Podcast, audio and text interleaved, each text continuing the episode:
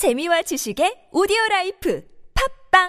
우리 동네 파라솔은 누가 만들었을까? 여기저기 파라솔은 누가 만들었을까? 한여름에 따가운 햇살 차가운 빗물 맞지요. 길 건너러 왔다가 쉬었다가 가지요. 세상에 없던 그늘 메탈 크래프트 어? 이것도 메탈 크래프트네? 고민을 넣어주는 친구 쇼한 침대 슈행 침대가 고민을 들어준다고? 편안한 잠자리의 친구 쇼한 침대 그렇게 편안하니? 머리부터 발끝까지 너무나 포근한 느낌 오늘부터 내 친구 어디에 있다고? 딴지마켓에 있네 영어 실력만 향상되는 게 아니라 이러다 정말로 인생이 바뀔 것 같다. 무한도전 김태호 PD 강력 추천. 통역사 출신 영어 독학의 신이 알려주는 궁극의 영어 마스터 비법. 영어 책 한 권 외워봤니? 영어 책 한 권이 통째로 복사됩니다. 영어 책 한 권 외워봤니? 위즈덤 하우스.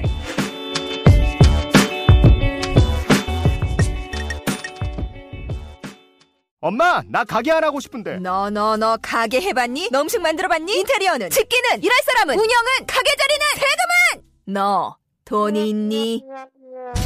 나는 요술램프 몬스터 셰프다. 네가 원하는 모든 것을 들어주마. 맛집의 맛을 똑같이 만들어 주실 수 있어요? 맛뿐만 아니라 돈과 창업의 모든 비법을 알려주겠노라. 야하!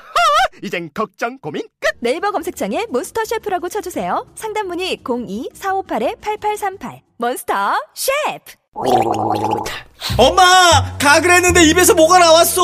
어, 그거 올리덴탈 체크 가글이라 그런겨. 지금 쓰고 있는 가글, 사용 후 확인해 보셨나요? 무색소, 무알콜, 무계면 활성제의 올리덴탈 체크 가글은 쉽게 나온 입안의 이물질을 눈으로 확인할 수 있습니다. 딴지마켓에서 판매 중입니다.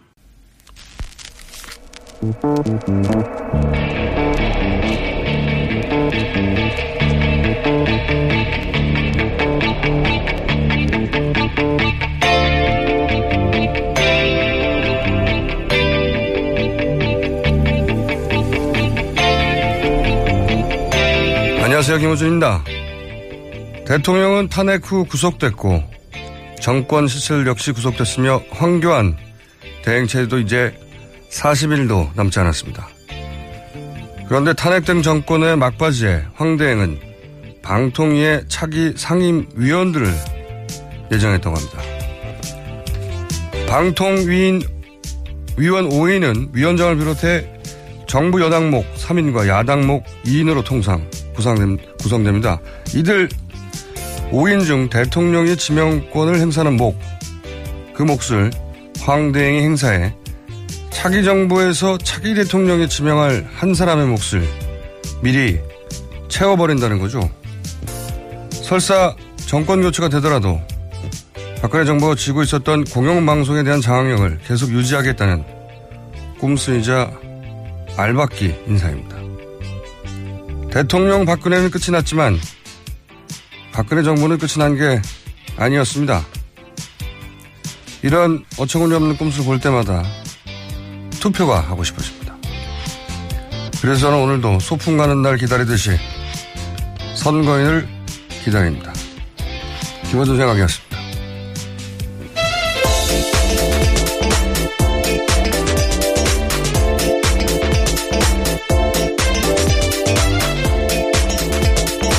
시사인의 김은지입니다. 자, 월요일이에요? 네. 월요일이고 이제 4월입니다, 4월. 네, 선거도 얼마 안 남았죠. 한 달 남았어요, 사실. 사실상, 어, 5주. 예, 5주 후면 이렇게 시간이 빨리 갈 줄이야. 그쵸? 선거 정말 얼마 안 남았습니다. 자, 첫 뉴스는요? 네, 구속된 박근혜 전 대통령에 대한 검찰의 첫 번째 조사가요. 검사들이 구치소로 출장 가는 것으로 결정됐다라고 합니다. 그래서 내일 첫 조사가 열리게 되는데요. 변호인 쪽에서 박 전 대통령의 심리 상태와 경호 문제를 고려해 달라면서 구치소 조사를 요청해서 이루어진 거라고 합니다. 뭐 그럴 수 있죠. 예. 중요한 건 진술을 받아 제대로 받아내는 거니까 저는 뭐 그럴 수 있다고 봅니다. 전직 대통령들도 그런 적이 있습니다. 네, 전노 두 분 다, 두 예. 사람 다 그랬죠. 그리고요. 네, 그리고 교정당국은 박 전 대통령과 같은 구치소에 있는 최순실 씨를요, 남부구치소로 옮기는 방안을 추진하고 있다라고 합니다. 이거는 해야 된다고 봐요. 왜냐면 이제 비둘기라고 하죠. 비둘기. 네.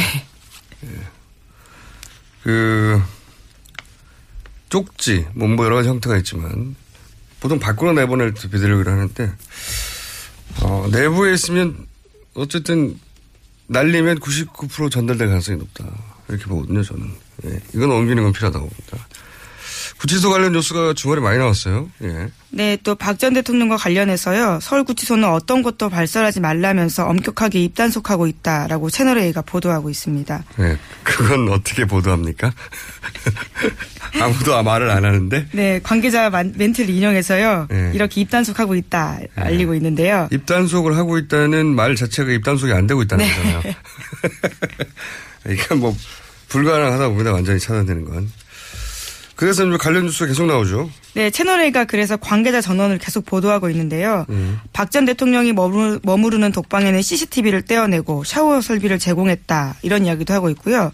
또 최순실 씨가 특정 수감자들을 의무실로 데려오라. 이렇게 교도관에게 지시하면요. 교도관들이 이를 따르고 묵인했다라는 증언도 있다고 합니다. 그건 뭐 대통령 탄핵 되기 이전의 상황일 거라고 저는 보고, 예. 이제는 뭐 어려, 어렵지 않겠는가. 저는 그렇게 생각이 듭니다. 그랬겠죠. 예, 대통령도 아직 살아 있고, 황대행도 아직 살아 있고, 예, 교도소장도 공무원인데 눈치를 봐야 하고, 그랬을 거라고 봅니다. 네. 다음 뉴스는요. 네, 그래서 서울구치소가요, 오늘부터는 박근혜 전 대통령 전담팀을 가동하겠다, 이렇게 밝혔는데요. 전담팀은 7명으로 모두 여성 교도관입니다. 2인 1조로 24시간 박 전 대통령에 대한 감시와 보호하겠다라는 건데요. 왜냐면 일반 독방에는 CCTV가 설치돼 있다라고 합니다. 그래서 응급 상황이 발생하면요, 교도관들이 바로 달려가서 대처할 수 있는데, 박 전 대통령은 CCTV가 없는 방에 수감되어 있다. 이렇게 채널A가 보도하지 않았습니까? 그러다 보니까요, 전담팀을 배치해서 응급 상황에 대비하겠다라는 거죠. 특혜로 보일 만한 상황이긴 한데, 예. 그리고 특혜인 게 사실이죠. 네, 왜냐면요, 95년에 수감됐던 노태우 전 대통령에 대한 감시 인력 느린 적은 있지만요, 전담팀 배치된 건 처음입니다. 예. 어, 아프실지도 모르니까요. 예. 이전에는 아프실 예정이었다면 이제 정말 아프실지 모르거든요. 예. 뭐 실제로 낯선 환경이고요. 자기 식판 다 자기가 직접 씻어야 되고 또 머리도 직접 해야 되고 모든 게 낯선 환경인 건 맞습니다. 예, 그건 모든 사람이 다 하는 겁니다, 원래. 머리를 직접 하셨어요? 놀랄 일은 아니잖아요. 예. 예전에는 사실 박근혜 대통령이 전 대통령이 이제 물을 스스로 마셨다고 그거를 어 당시 새누리당에서 홍보 자료를 만든 적이 있어요. 우리 대통령님은 말릴 수가 없어요. 그러면서 물을 자기가 떠 마셨다고. 그리고 무슨 행사장이었던가요? 의자가 하나 넘어져 있는데 본인이 일으켜 세웠다고 막 기립박수 치고. 네, 이 점점 보통 사람의 삶에 가닿을 수 있게 된 거죠. 교정 생활이요. 아니 저는 이런 생활 어, 끝에 어 현실 인식을 좀 했으면 좋겠는데 뭐 그러기에는 그렇지 않은 삶이 너무 오래 기- 길었기 때문에 되겠나 싶겠습니다. 싶습니다. 다음 뉴스는요. 네, 박지만 이지 회장, 그러니까 박근혜 전 대통령의 동생이요. 지금까지의 박근혜 전 대통령 변호인단 전략에 불만을 가졌다라고 합니다. 불만을 가졌겠죠. 뭐 당연히. 그래서요, 직접 변호사 찾아다니고 있다라고 하는데요. 네. 쉽지는 않은 상황이라고 합니다. 아마 이 박지만 회장은 이영하 변호사에 대한 어 감정이 상당히 많을 거예요. 예. 그 여성의 사생활을 언급하는 첫 등장 그렇죠. 이 변호사 그 이후로 탄핵 이전의 검찰 대응, 뭐 탄핵 국면에서의 뭐 헌재 대응이나 뭐 그때 특검을 대응하는 방식, 검찰 조사, 구속 영장 사실은 그 항상 하지 말았어야 할 방향으로 대응했거든요. 예. 일관되게 진정한 엑스맨이었다고 저는 생각합니다. 예. 촛불 시민상을 수여해야 한다.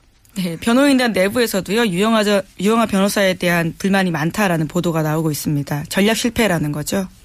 전략을 한 번 실패한 게 아니라 통으로 처음부터 끝까지 단 한 번도 성공적인 전략이었던 적이 되돌아보면 저는 없었다고. 단 한 번도. 이때는 괜찮았는데 그 사람이 다 알 수는 없으니까요. 신이 아닌 이상. 어떻게 이렇게 일관되게 상조해야 된다고 봅니다. 촛불 시민. 그런데 그런 유영하 변호사 선택한 게 박근혜 전 대통령이지 않습니까? 선택한 정도가 아니라 네. 공천을 네 번 줬어요. 네. 계속 떨어졌죠. 결국 그에 대한 책임까지도 같이 져야 된다고 봅니다. 자, 어, 다음 뉴스는요? 예, 또 동아일보가 아침에 보도한 내용인데요. 이재만 전 비서관과 안봉근 전 비서관은요, 지난해 12월 9일 박근혜 전 대통령 탄핵 소추안 가결된 날부터요, 115일째 박 전 대통령 곁에 나타나지 않고 있다. 이렇게 보도하고 있습니다. 올해 초에요, 두 사람에게 박 전 대통령 대리인단이 여러 차례 접촉하면서 대통령의 억울함을 풀어달라, 도와달라, 이렇게 요청했는데요. 거절했다라고 하고요. 박 전 대통령의 한 측근의 멘트에 따르면요. 두 사람은 헌재 증인으로 나섰다가 특검에 찍혀서 구속될까 걱정하는 것 같았다라는 겁니다. 뭐 그랬겠죠. 예. 박근혜 전 대통령 최순실 사실은 최순실의 사람이다라고 불렸던 사람들인데 그 이 측근들을 다루는 방식이 예, 무슨 일이 생기면 측근들부터 책임을 뒤집어 세워서 잘라버렸으니까요. 무수 더더욱 무서웠겠죠. 예, 이해한다는 게 아니라 예, 그랬을 것 같아요. 그리고 또 사라진 대표적인 인물이 한 분 더 있습니다. 이정현 전 새누리당 대표. 이분이 나타나실 만한데 지금 몇 달째 안 보이고 있어요. 예. 네, 장을 지지겠다라는 이야기 이후에 나타나지 않고 있죠. 예, 이분이 최소한 탄핵 이후에 자택에 있는 기간 동안은 나타나지 않을까 싶었는데 그때도 안 나타났습니다. 네, 구속영장 실질심사 당일날도 보이지 않았던 것 같습니다. 완전히 사라졌어요. 예. 궁금합니다, 이제는 정말. 저희가 한번 찾아보겠습니다. 왜 안 나타나셨는지 인터뷰라도 한번 신청, 요청해보고. 자, 다음 뉴스는요? 네, 세월호 관련된 뉴스인데요. 세월호를 육지로 끌어올리기 위한 준비 작업이 한창입니다. 해수부가 그런데요. 이와 관련해서 구멍 21개 더 뚫겠다 이렇게 밝혔는데요. 선체 훼손 논란이 있고 있습니다.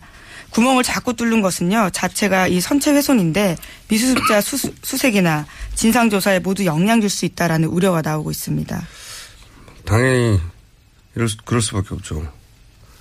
이게 미수습자 수색에도 문제가 되는 게 10cm라고 하지만 뼈의 크기가 작은 것도 있잖아. 아이들 아기 뼈도 있고. 네, 6세 어린이 권혁규 군이 있죠. 네. 게다가 그 유실이 절대 안 된다고 했는데 구멍도 큰 게 있었고 유실망을 설치 안 한 것도 많지만 유실망을 설치한 것도 뭐 뜯겨졌거나 찢어졌거나 하는 게 많다고 그래요. 네, 가까이서 본 영상들을 보면 찍어놓은 영상들을 보면요 뜯어져서 아래로 늘어진 방지망이 많다라고 합니다. 그렇기 때문에 유실 방지망이 의미가 없는 것도 곳곳에서 발견되고 있어서요 걱정이 많습니다. 이게 3년간 뭐 했는지 모르겠어요, 사실. 이런 거 볼 때마다. 아무 문제가 없다고 그랬는데, 아무 문제가 없기는커녕, 문제가 없는 데가 없어요, 사실은. 유실 방지망이 없는 것만 다졌는데, 있는 것도 다 찢어졌으니까, 어, 해수부, 그러니까 세월 호도 조사해야 하지만, 해수부도 아마 정권이 바뀌고 나면 조사 대상이 될 거라고 저는 계속 생각이 드는 여러 가지 일들이 이어집니다. 네, 다음 수는요. 네, BBK 관련해서요 김경준 씨 관련된 뉴스가 지난 주말에 주간 경향에 나왔습니다. 다스에 김경준 씨가 다스에다가 140억 원을 송금했는데 그와 관련해서 이면 합의서가 있다라는 주장이 나온 거죠. 이 BBK는 이번 대선 핵심 변수는 아닌데 주변부 변수로 계속 등장할 가능성이 높습니다. 그 중에서도 특히 BBK 140억, 다스 이런 얘기 계속 나올 텐데 이게 복잡한 사건이라서 이 기사를 읽어도 잘 이해가 안 가거든요. 예. BBK 전문가라서 제가 앞으로 140억이 계속 등장할 텐데 간단 요약을 하면 어 다스는 이명박 전 대통령 실소유주 아니냐 이런 의혹을 받았던 현대자동차 시트를 납품한 회사예요. 예, 부속품 회사죠. 근데 이 다스에서 BBK로 190억이 투자가 처음에 되고 이게 이제 종잣돈입니다. BBK 사업을 할 때 190억. BBK 사업이 어쨌든 안 돼요, 잘. 그러자 옵셔널 벤처스라는 회사를 만들고 그 과정에서 이제 주가 조작이 일어나고 그리고 그때 주가 조작에서 받는 300억을 들고 김경준 씨가 미국으로 도피. 이게 사건 개요예요. 근데 이 도피 과정에서 굉장히 이상한 일이 일어납니다. 기왕 도피할 거면 다 들고 튀어야 되잖아요. 그런데 도피로 알려진 이 도피가 희한하게도 이명박 전 대통령 주변에서 투자한 돈만 다 갚고 도피해요. 굉장히 친절한 도피 행각인데. 근데 그 중에서 유일하게 이 첫 투자가 이루- 이루어진 이명박 대통령 전 대통령의 실소유주 의혹을 받고 있는 다스에만 190억 중에 50억만 갖고 140원 안 갖고 튑니다. 그것도 굉장히 좀 이상해요. 어, 그래서 이게 튄 것이 아니라 이명박 전 대통령이 모종에 합의를 하고 간 거 아니냐.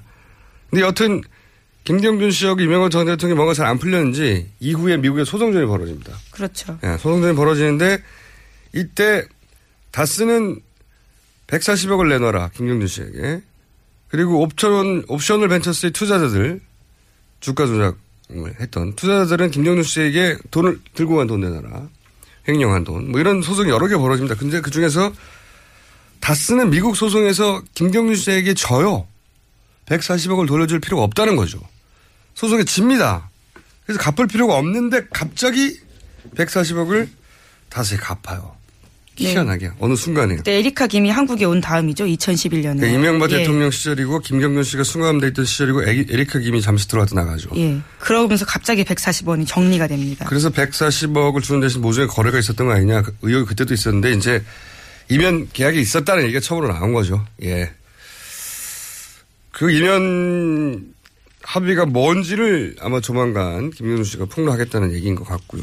자, 어, 시간 한 2분 정도밖에 없는데 대선 관련 뉴스도 간단하게 짚어주시죠. 네. 네, 오늘 서울에서요, 더불어민주당 성- 대- 경선 결과가 열립니다. 오늘 만약에 수도권에서 45% 넘게 문재인 전 대표가 득표하게 되면요, 후보가 결정되게 되는 겁니다.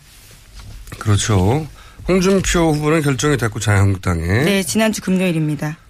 어, 이제 남은 것은 사실상 안, 안철수 후보도 확정된 거나 마찬가지니까요. 네, 어제 6연승 했습니다. 예. 어, 이제, 이제 구도가 확정됐다고 봐야 되죠. 예.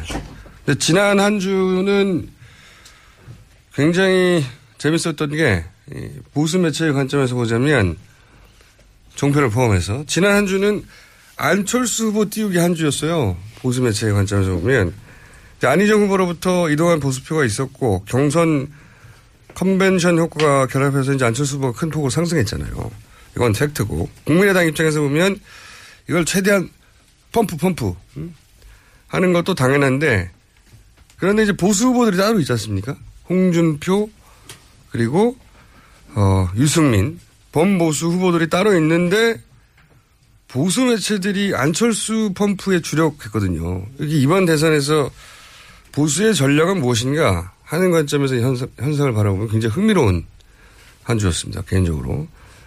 보수 입장에서는 안- 문재인 대세론을 막아야 되니까 그래서 안철수 후보를 띄우는 측면이 있긴 있습니다. 그 문철수, 문재인 안철수가 호남표를 비슷하게 가- 나눠 가지면 제일 좋죠. 보수 입장에서는.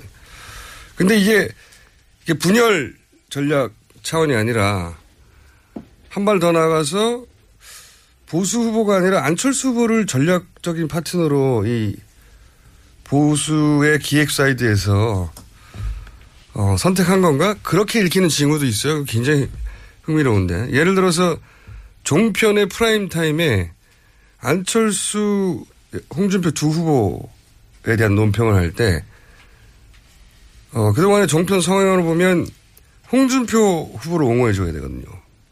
그렇죠? 그동안의 종편 성향으로 볼 때. 그런데 지난 한 주는 안철수 후보에게 일방적으로 우호적이고, 홍준표 후보에는 굉장히 비판적이었어요. 종편들이.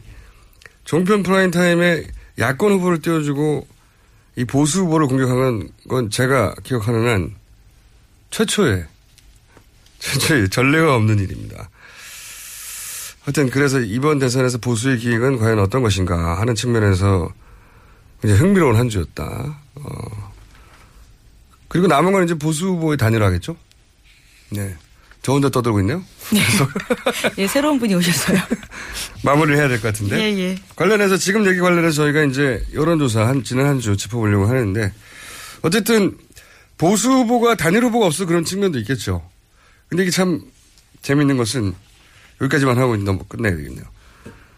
어, 바른당의 유승민 후보가 이제 키를 쥐고 있단 말이죠. 양쪽에서 국민의당에서 땡기려고 하고 자유한국당에서 땡기려고 그러는데 홍준표는 보수 단일화를 위해서 보수 단일 후보라는 이미지를 위해서 유승민을 필요로 하고 유승민은 합리적 보수라는 이미지를 위해서 안철수를 필요로 하고 안철수는 홍준표, 유승민은 필요 없고 그 둘의 지지율만 필요하고 이 삼각관계에 어떤 굉장히 슬픔이 여기 있어요. 서로가 서로를 다른 이유로 필요하나, 네. 그 반대로는 사랑이 성립되지 않는 굉장히 애달픈 삼각관계가 지금 형성되고 있습니다. 그리고 다음 시간에 오늘 시간 부족하니 내일 다시 한번 짚어보기로 하고요. 자, 오늘 여기까지 하겠습니다. 시사인의 김은지였습니다. 감사합니다. 자, 그럼 가시고요. 연속해서 이어서 어, 저희가 긴급 어, 만든 순서입니다. 이제 사실상 당 후보들이 다 결정된단 말이죠. 네. 그래서 저희가 지금 이어 지금 말씀드린 내용을 이어서 리얼미터 권술 권순정 죄송합니다. 순정입니다. 술정이 아니라. 죄송합니다. 권순정 조사 분석 실장과 함께 이번 주의 판세 해석을 좀 짚어볼까 합니다. 어, 사실상 원내 5당 후보가 결정된 거나 마찬가지죠, 지금. 맞습니다. 안철수 후보가 경선이 한 번 더 남긴 했지만, 뭐, 이건 뒤집을 수 없기 때문에 이미. 예. 현재까지의 판세는 어떻습니까? 예, 지난주가 사실상 다자구도 마지막 조사였는데요. 예. 어, 먼저 조사 개요를 먼저 불러드리겠습니다. 네. 뭐, 어, 지난달 27일부터 31일까지 5일간 전국 성인 2,550명을 대상으로 유무선 전화 면접 및 자동 응답으로 실시했고요. 오차 범위는 95% 신뢰 수준에서 플러스 마이너스 1.9%포인트, 응답률은 9.9%포인트, 아, 9%입니다. 자세한 사항은 중앙선관위 여론조사심의위 홈페이지를 참조하시기 바랍니다. 결과, 결과, 알겠, 알겠고요. 빨리 결과 알려주세요. 예. 어, 문재인 후보. 31일까지 얘기죠. 이게. 네. 그 다른 조사는 조금 차이가 있는 결과가 많이 나오고 있는데 예. 저희 조사로는 문재인 후보의 1위 독주가 이어졌고요. 예. 어, 안철수 후보의 급등과 그 안희정 후보의 급락으로 볼 수 있겠습니다. 숫자를 먼저 보면 문재인 후보가 34.9%로 1위로 마감을 했습니다. 다자구도. 지난주는. 맞습니다. 예. 그, 거기에서 한 16%포인트 뒤진, 뒤져서 안철수 후보가 18.7% 상당히 많이 올랐습니다. 한약 6%포인트 정도 올랐으니까. 한 주에, 지난 한 주에, 어, 통합, 통합 기록인 거죠, 이게? 맞습니다. 예. 아, 월요일부터 금요일까지 2,500명 정도로 조사를 했고요. 예. 그 다음으로 안희정 후보가 많이 빠져서 한 15%로 마감을 했고요. 네. 그리고 이재명 후보로, 후보가 10, 10% 그리고 홍준표 후보가 어, 지난주 그 정당 후보로 확정이 됐는데 예. 어, 컨벤션 효과를 누리지 못하고 빠졌습니다. 7.5%를 기록했습니다. 홍준표 후보가 확정된 날. 네. 박근혜 전 대통령이 구속됐어요. 거꾸로. 예. 네, 그런 부분들도 있겠고요. 그래서 지금 눈에 띄는 어, 대목은 안철수 후보가 급등을 했고 네. 그 안혜정 후보가 급락을 했다는 건데 그 사실상 그 안혜정 후보의 어, 지지는 구여권 성향의 유권자들 다수가 그, 그 자유한국당이라든지 여권의 그 대선 가능성이 있는 사람들이 없, 없다라고 인식을 해서 대안 후보 선택 심리가 상당히 강했습니다.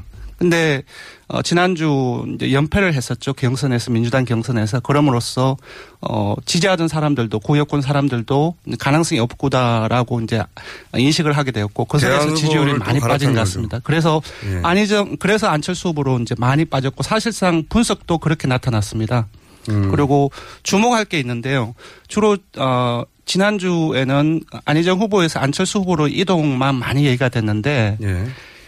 어 홍준표 후보의 지지층도 일부 안철수 후보로 이동했는 음. 것이 나타났습니다. 보면은 60대 이상이라든지 바른정당이나 자유한국당 지지층 그리고 중도 보수층에서 주로 내렸는데 이들 다수가 안철수 후보로 이동한 걸로 나타났습니다.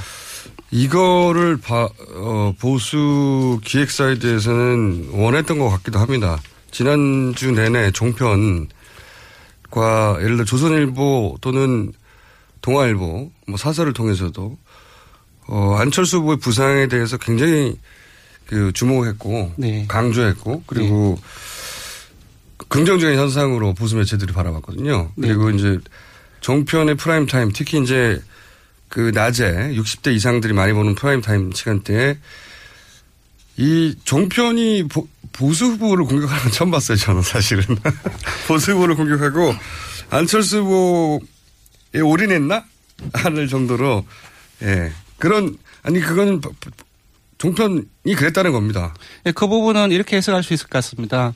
그러니까 일반 유권자뿐만 아니라 이제 언론들 이제 일부 언론들 또한 그 사실은 홍준표 후보가 이제 문재인 홍준표 본인들의 양자 구도를 이제 만들어 가려고 노력하고 있지만 홍준표 후보가 그렇게 노력하고 있죠. 예, 네. 노력하고 있는데 사실상 이제 주요 보수 아 주요 언론들 또한 그것이 가능하겠냐라는 생각이 들고 일반 유권자들처럼 언론들도 일단 대안 후보 로서 안철수 후보를 보고 있는 것이 아닌가라는 그런 생각이 듭니다. 그렇게 해석할 수밖에 없는 어떤 미디어 현상이었어 지난 한 주. 제가 어 이 그런 관점에서 그러니까 시사의 관점에서 미디어를 모니터링하면서 그런 현상 처음 봤습니다. 보수 후보가 그렇게 공격받는 거는 어, 최소한 공격을 안 받더라도 그러니까 옹호 혹은 찬양은 아니더라도 이해는 받거든요. 그럴 수밖에 없었을 거라고 홍준표 후보는 그걸 못 누렸어요. 그러다 보니까 예. 어, 상당 정 이게 오히려 후보가 됐는데 좀 빠졌군요. 네, 예, 맞습니다. 빠졌고 네. 자 어, 그리고 다음 거론해야 될 게 문재인 안철수 양자 구도에 대한 얘기가 엄청나게 많이 나오고 있죠. 예. 네. 예, 이, 이거를 기반으로 해서 지난 한 주간 양자 구도 얘기를 끊임없이 정편에서도 어, 그리고 포탈의 각종 기사로도 하고 있습니다. 네, 그리고 네. 사람들도 궁금하죠. 예. 궁금하실 겁니다. 네, 실제 양자 구도가 되냐 안 되냐는 두 번째 문제인 것 같고요. 네. 양자 구도가 되려면 이제 나머지 후보들이 포기해야 되는데 네. 그건 제껴두고 일단 양자 구도 이야기부터 먼저 해보죠. 양자 구도의 여론조사 여러 가지가 나오는데 네. 지난주에 제일 먼저 나왔던 게 동아일보 리서치 앤 리서치 조사. 네. 여기서부터 네. 시작된 것 같아요. 양자구도. 아주 박빙으로 나왔죠. 예, 거기- 제가 알기로는 뭐 네. 1점 몇 프로 포인트 차이가 나는 걸로 알고 있는데. 네네. 네. 거의 붙었어요. 네. 여기서부터 이제 양자구도 얘기가 계속 지난 한 주, 어, 동아일보 리서치 앤 리서치 조사로부터 이제 이야기가 시작됐다고 저는 기억하는데. 네. 맞죠? 네. 근데 이제 이런 설문조사가 나오고 나면 설문 문항이 나중에 공개되지 않습니까? 예, 맞습니다. 하루 후에 그 열심히 아, 홈페이지에 공개가 됩니다. 네, 이 설문 문항의 설계에 일부 문제가 있다 이런 지적도 있었는데 이게 무슨 얘기입니까? 근데 사실 저도 조, 그 고- 조사 결과를 보고 좀 상당히 놀랐는데요. 예. 지난주에 저희들은 양자 대결을 조사하지 않았지만 네. 여러 다른 조사가 발표가 됐기 때문에 그 동아일보 리서치 앤 리서치 조사 결과하고 많이 차- 좀 차이가 있었고 예. 저희 삼자 대결 조사 결과를 유추해 보, 보더라도 많이 차이가 났었는데요. 설문지에 어, 사실상 한 두 가지 정도의 어, 문제라면 문제 조금 좀 이해, 이해가 안 가는 부분들이 두 가지가 나왔습니다. 아, 그래요? 예. 구체적으로 전문가들이 보기에는 어떤 부분이 문제였습니까? 하나는 그 주로 이제 그것이 지금 문안 양자 대결의 가상 대결이지 않습니까? 가상 대결이죠. 예. 근데 가상 대결 같은 경우는 이 가상 대결은 이제 지금 얘기됐던 연대나 그 후보 단일화 상황을 전제로 하는 것인데 예. 그 이런 그 가상 대결 질문에는 이러한 상황들 후보 단일화 상황들을 질문에 반영을 해줘야 됩니다. 좀 구체적으로 얘기해 주세요. 그러니까 예를 들어 한다면은 지금 그 리서치 앤 리서치 조사 같은 경우는 예. 어, 질문을 양자 구도 질문을 물을 때 문재인 안철수 양자 대, 양자 대결 구도로 치러진다면 이런 식으로 물었습니다. 근데 이렇게 전화조사상에서는 되게 짧게 지나가기 때문에 예. 연대나 단일화 이런 부분들을 전제하는구나라고 인식을 못하고 응답할 가능성이 높습니다. 이런 식으로 질문을 했을 때는 그렇지 않을 어, 가상 대결 같은 경우는 이런 이런 경우 같은 경우는 어, 자유한국당이나 바른정당, 국민의당이 연대한 단일 후보 안철수 또는 뭐 어, 바른정당 아. 예, 이런 식으로 질문에 연대를 음. 가정한 가상의 상황을 그대로 질문에 반영을 해줘야지 정확한 조사를 할 수 있는데 음. 그런 거 빼고 그냥 문재인 큰 차이가 있어요. 그런 걸 빼느냐 느냐. 예 왜냐하면 전화조사는 그 되게 짧게 진행이 됩니다. 예. 예, 그 자동응답도 마찬가지고 전화 면접도 조사원이 있긴 하지만 짧게 질문 묻고 예. 응답을 하는 과정이기 때문에 연대라는 상황 을 전제하지 않고 그러니까 인식하지 못하고 응답할 가능성이 개연성이 되게 높습니다. 근데 질문을 문재인 안철수 양자 구도로 치러진다면 이렇게 네. 하는 것과 네.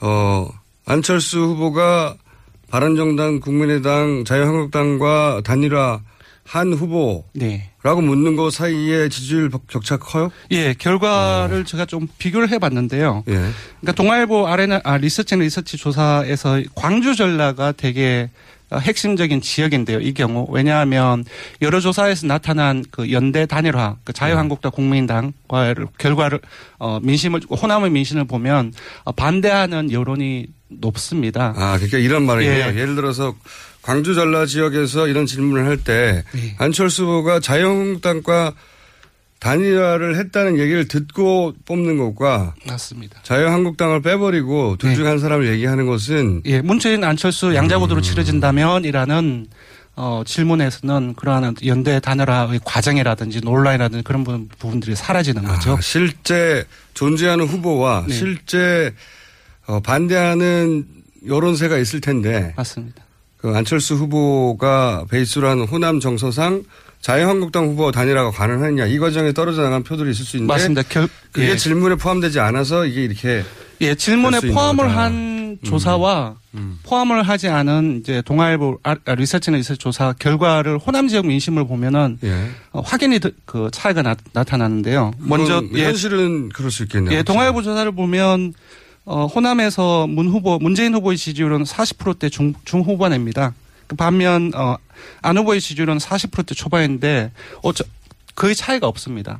반면 이제 어, 미디어오늘 조사 같은 경우는 지난주에 발표가 됐는데요. 선택지나 그 질문에 후보 단일화를 명시를 했습니다. 아까 말씀드린 것처럼 뭐 자유한국당 국민의당 연대한 단일 후보 안철수라든지 이런 식으로 질문과 선택지에 명시를 해서 조사를 했는데 이 경우 광주 전라에서 문 후보 같은 경우 60%대 초반에 나왔습니다.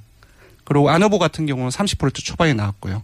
아까 말씀드린 동아일보 조사는 40%대 중후반, 40% 초반으로 되게 많이 차이가 이 나죠. 질문의 설계를 어떻게 하냐에 네. 따라서 결과치가 크게 차이가 날 수 있다. 네, 그래서 잠깐만요. 예. 오늘 저희가 이렇게 내용이 길어질 줄 몰라서 저는 간단하게 숫자만 짚고 넘어갈 줄 알았는데 이 설문지 설계에 따라서 여론조사 크게 달라질 수도 있고 맞습니다. 첫 번째 양자 대결 구도의 질문 설계의 문제점에 대해서 짚어주신 거잖아요. 네, 맞습니다. 그리고 아직도 할 말이 많으신 것 같은데 예. 내일 또 하죠.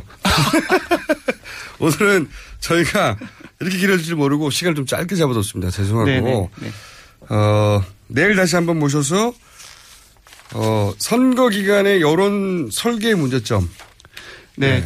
지금 이제 이제 오늘부터도 되게 많이 되게 많이 이제 여론조사가 나올 텐데요. 이제 여론조사 결과들을 잘 보려면은 여러 가지 부분들을 고려를 해야 되고 좀 알 필요가 있습니다. 그 부분에 대해서는 내일 다시 한번 짚어보기로 할게요.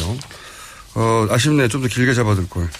그렇게 할 말이 그렇게 많으시면 말씀하시지. 자, 리얼미터의 권순정 조사 분석 실장 오늘 여기까지 하고 다시 한번 모시겠습니다. 문제가 좀 많이 있는 것 같습니다. 여론조사 설계, 설계에 있어서. 고맙습니다. 자, 감사합니다. 굶고 뛰고 땀 빼고 다 해봤다. 그래봐야 소용없었다. 다이어트는 결국 먹는 게 문제다!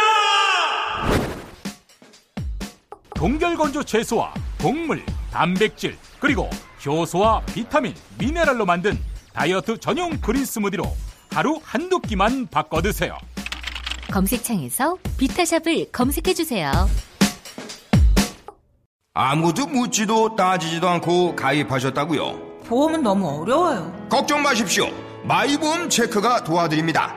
1800-7917 마이보험 체크로 지금 전화 주세요. 1800-7917 이미 가입한 보험이나 신규 보험도 가장 좋은 조건을 체크해서 찾아드립니다. 인터넷 한글 주소 마이보험.com 또는 카카오톡에서 아이디 검색 마이보험을 친구 추가하여 상담하실 수 있습니다. 여성 여러분, 골반이 삐딱하면 허리가 아파요. 아, 아랫배가 나와요. 골반이 바로 서야 건강도 아름다움도 바로 섭니다. 바디로직을 입으세요. 토크밴드의 입체적인 탄력이 틀어진 골반을 바로잡습니다. 간편하고 확실한 골반 교정 타이즈. 바디로직. 삐딱한 남성 골반에도 역시 바디로직. 바디로직의 효과를 못 느끼셨다면 100% 환불해드립니다. 자세한 환불 조건은 홈페이지를 참조하세요.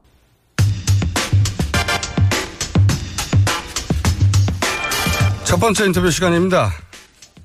보수 양당, 네, 보수 후보의 단일화 여부가 19대 대선의 주요 변수가 될 것 같은데요. 자유한국당, 바른정당 양측의 입장 들어보겠습니다. 먼저 바른정당 유승민 대선 후보 캠프의 민현주 대변인 연결됐습니다. 안녕하세요. 안녕하세요. 네. 어, 홍준표 후보는, 어, 이게 정확한 워딩이 단일화가 아니라 돌아와서 다시 합치자 이 정도 수준으로 거론하는 것 같습니다. 그렇게 보시죠? 네, 네, 네, 그렇게 말씀하고 계시더라고요. 예. 이렇게는 안 되는 겁니까? 다른 정당 입장에서? 그래서 지금 홍준표 후보가 지난번에 이제 이야기한 걸 그대로 옮기면 뭐 자유한국당은 큰 집, 바른정당 작은 집이라고 했더라고요. 예. 그래서 큰 집, 작은 집이 뭐 흡수한다고 한다 이렇게 말씀하시는데 저는 그 이분이 정치를 머릿수로 하는 거로만 생각하시는 거 아닌가. 저희는 무엇보다도 명분과 민심으로 하는 거라고 믿고 있습니다. 명분과 민심. 박근혜 전 대통령이 지금 탄핵된 상황에서도 자유한국당에 남아있는 국회의원들과 그 주변 분들은 기득권만 지키려고 하고 있고요. 그 집단과 불이익을 감수하면서까지 새로 시작하고 반성하면서 새 출발하려고 하고 그다음에 개혁을 하려는 바른 정당 세력들에 대해서 국민들이 분명히 구분해 주실 거라고 믿고 있고요. 저희는 명분을 가지고 민심을 얻는 것이 바로 큰 집이다. 그리고 과연 홍준표 후보가 그 주장하는 우파 진영 통합이라는 게 통합을 통해서 대선 승리를 목표로 한다면요. 오히려 홍준표 후보가 이번에는 친박 청산하고 자유당 해산하고요. 그리고 우파 진영의 대통합을 위해서 백의종군하는 게 맞다고 봅니다. 네. 말씀을 잘 들었는데 홍준표 후보가 그렇게 할 일은 없을 것 같고요. 네. 예, 현실적으로 유승민 후보가 이제 단일화 필요성을 역설을 초, 초반부터 했었기 때문에 네. 어, 결국은 하지 않겠냐 하는 기도 있긴 한데 근데 이제 홍준표 후보에 대해서는 또 비판을 많이 하세요. 이게 유승민 후보가 이 단일화에 대해서 가지고 있는 정확한 의중 뜻이 뭔가요? 그 처음에 저희가 저 유승민 후보 캠프 처음에 개소식 겸 아니면 기자들 간담회를 한 적이 있습니다. 1월 달인데요. 예. 그때 유승민 후보가 처음 이제 보수 진영 후보 단일화 이제 질문에 뭐 국민들께서 희망하신다면 그걸 거부할 명분이 없다라고 말한 거고요.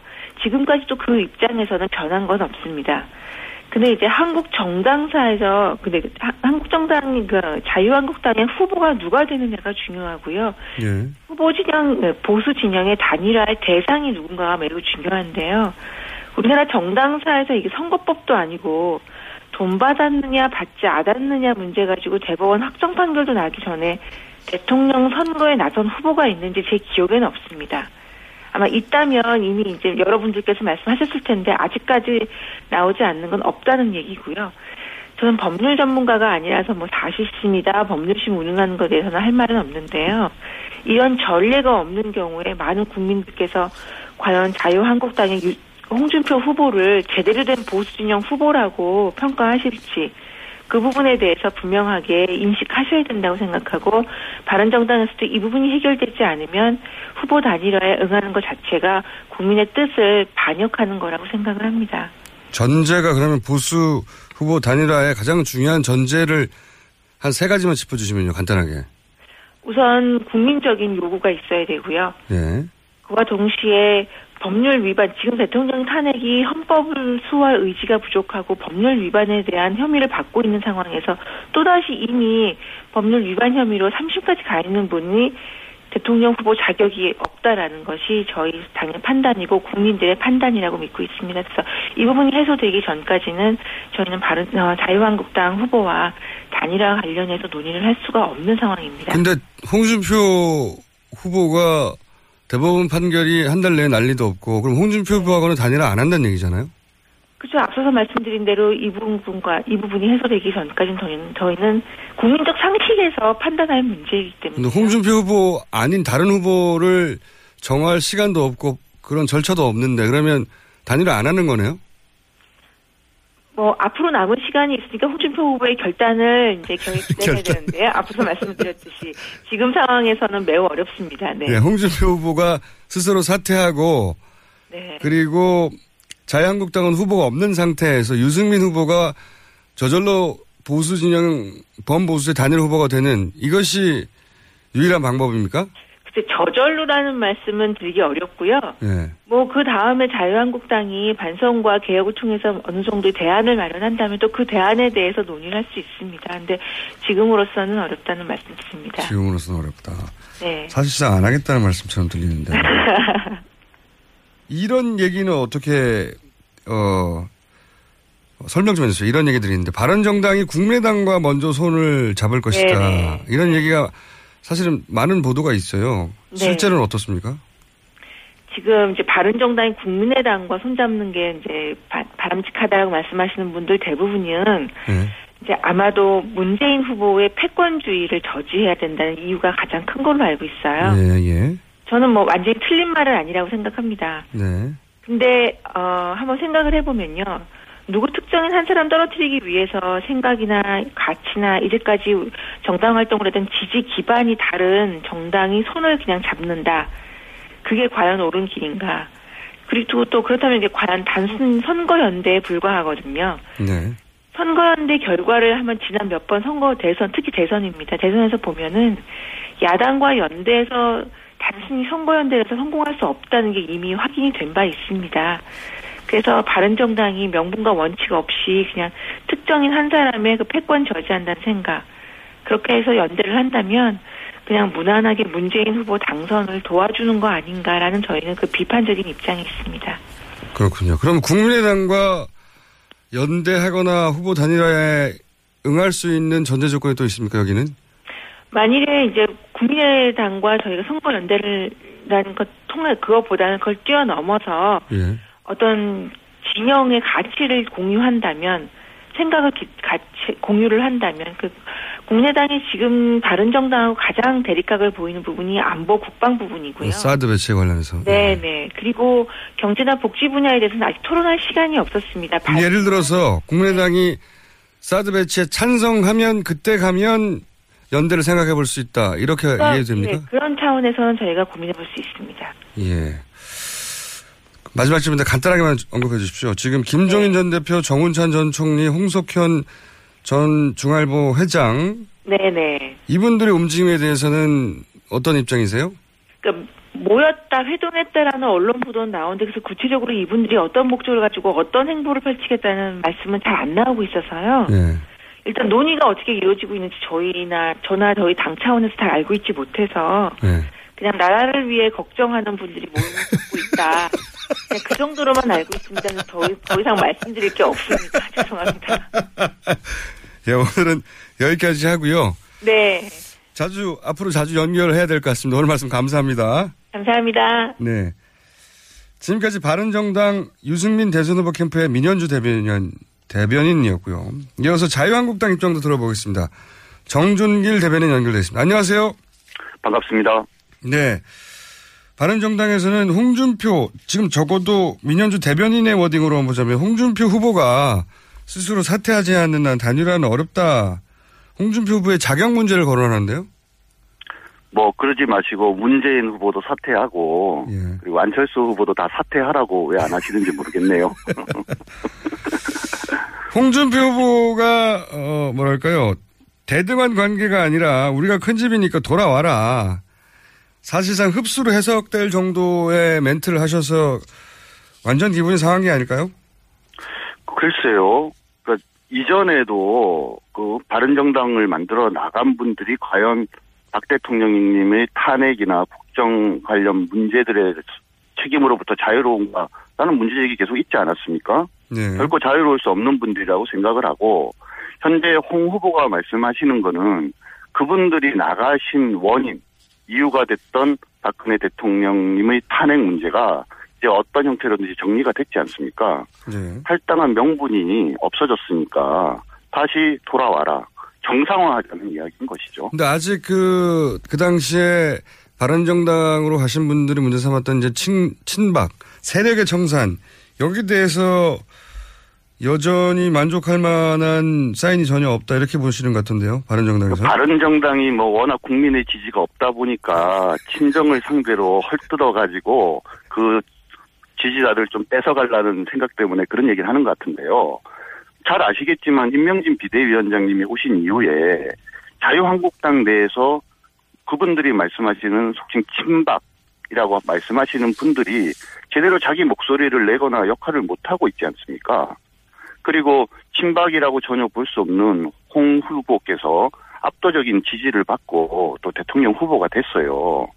이런 어떤 상황에서 자꾸 자유한국당을 무슨 친박이 어떻고 인적 청산 이렇게 얘기하는 거는 뭐 전참으로 부적절한 행동이라고 생각합니다. 홍준표 후보가 이제 대선 후보가 됐는데 상징적인 차원에서라도 어 소위 지금 이제 부적절하다고 표현을 하셨습니다만 예를 들어서 어 최경원 의원이라든지 몇몇 분들이 있지 않습니까? 지목받는 소위 삼성동에 가신 분들 여덟 분 그분들 정도는 눈에 보이게 뭔가 조치를 취하지 않을까요? 그럴 계획이 전혀 없으시답니까, 홍준표 후보가?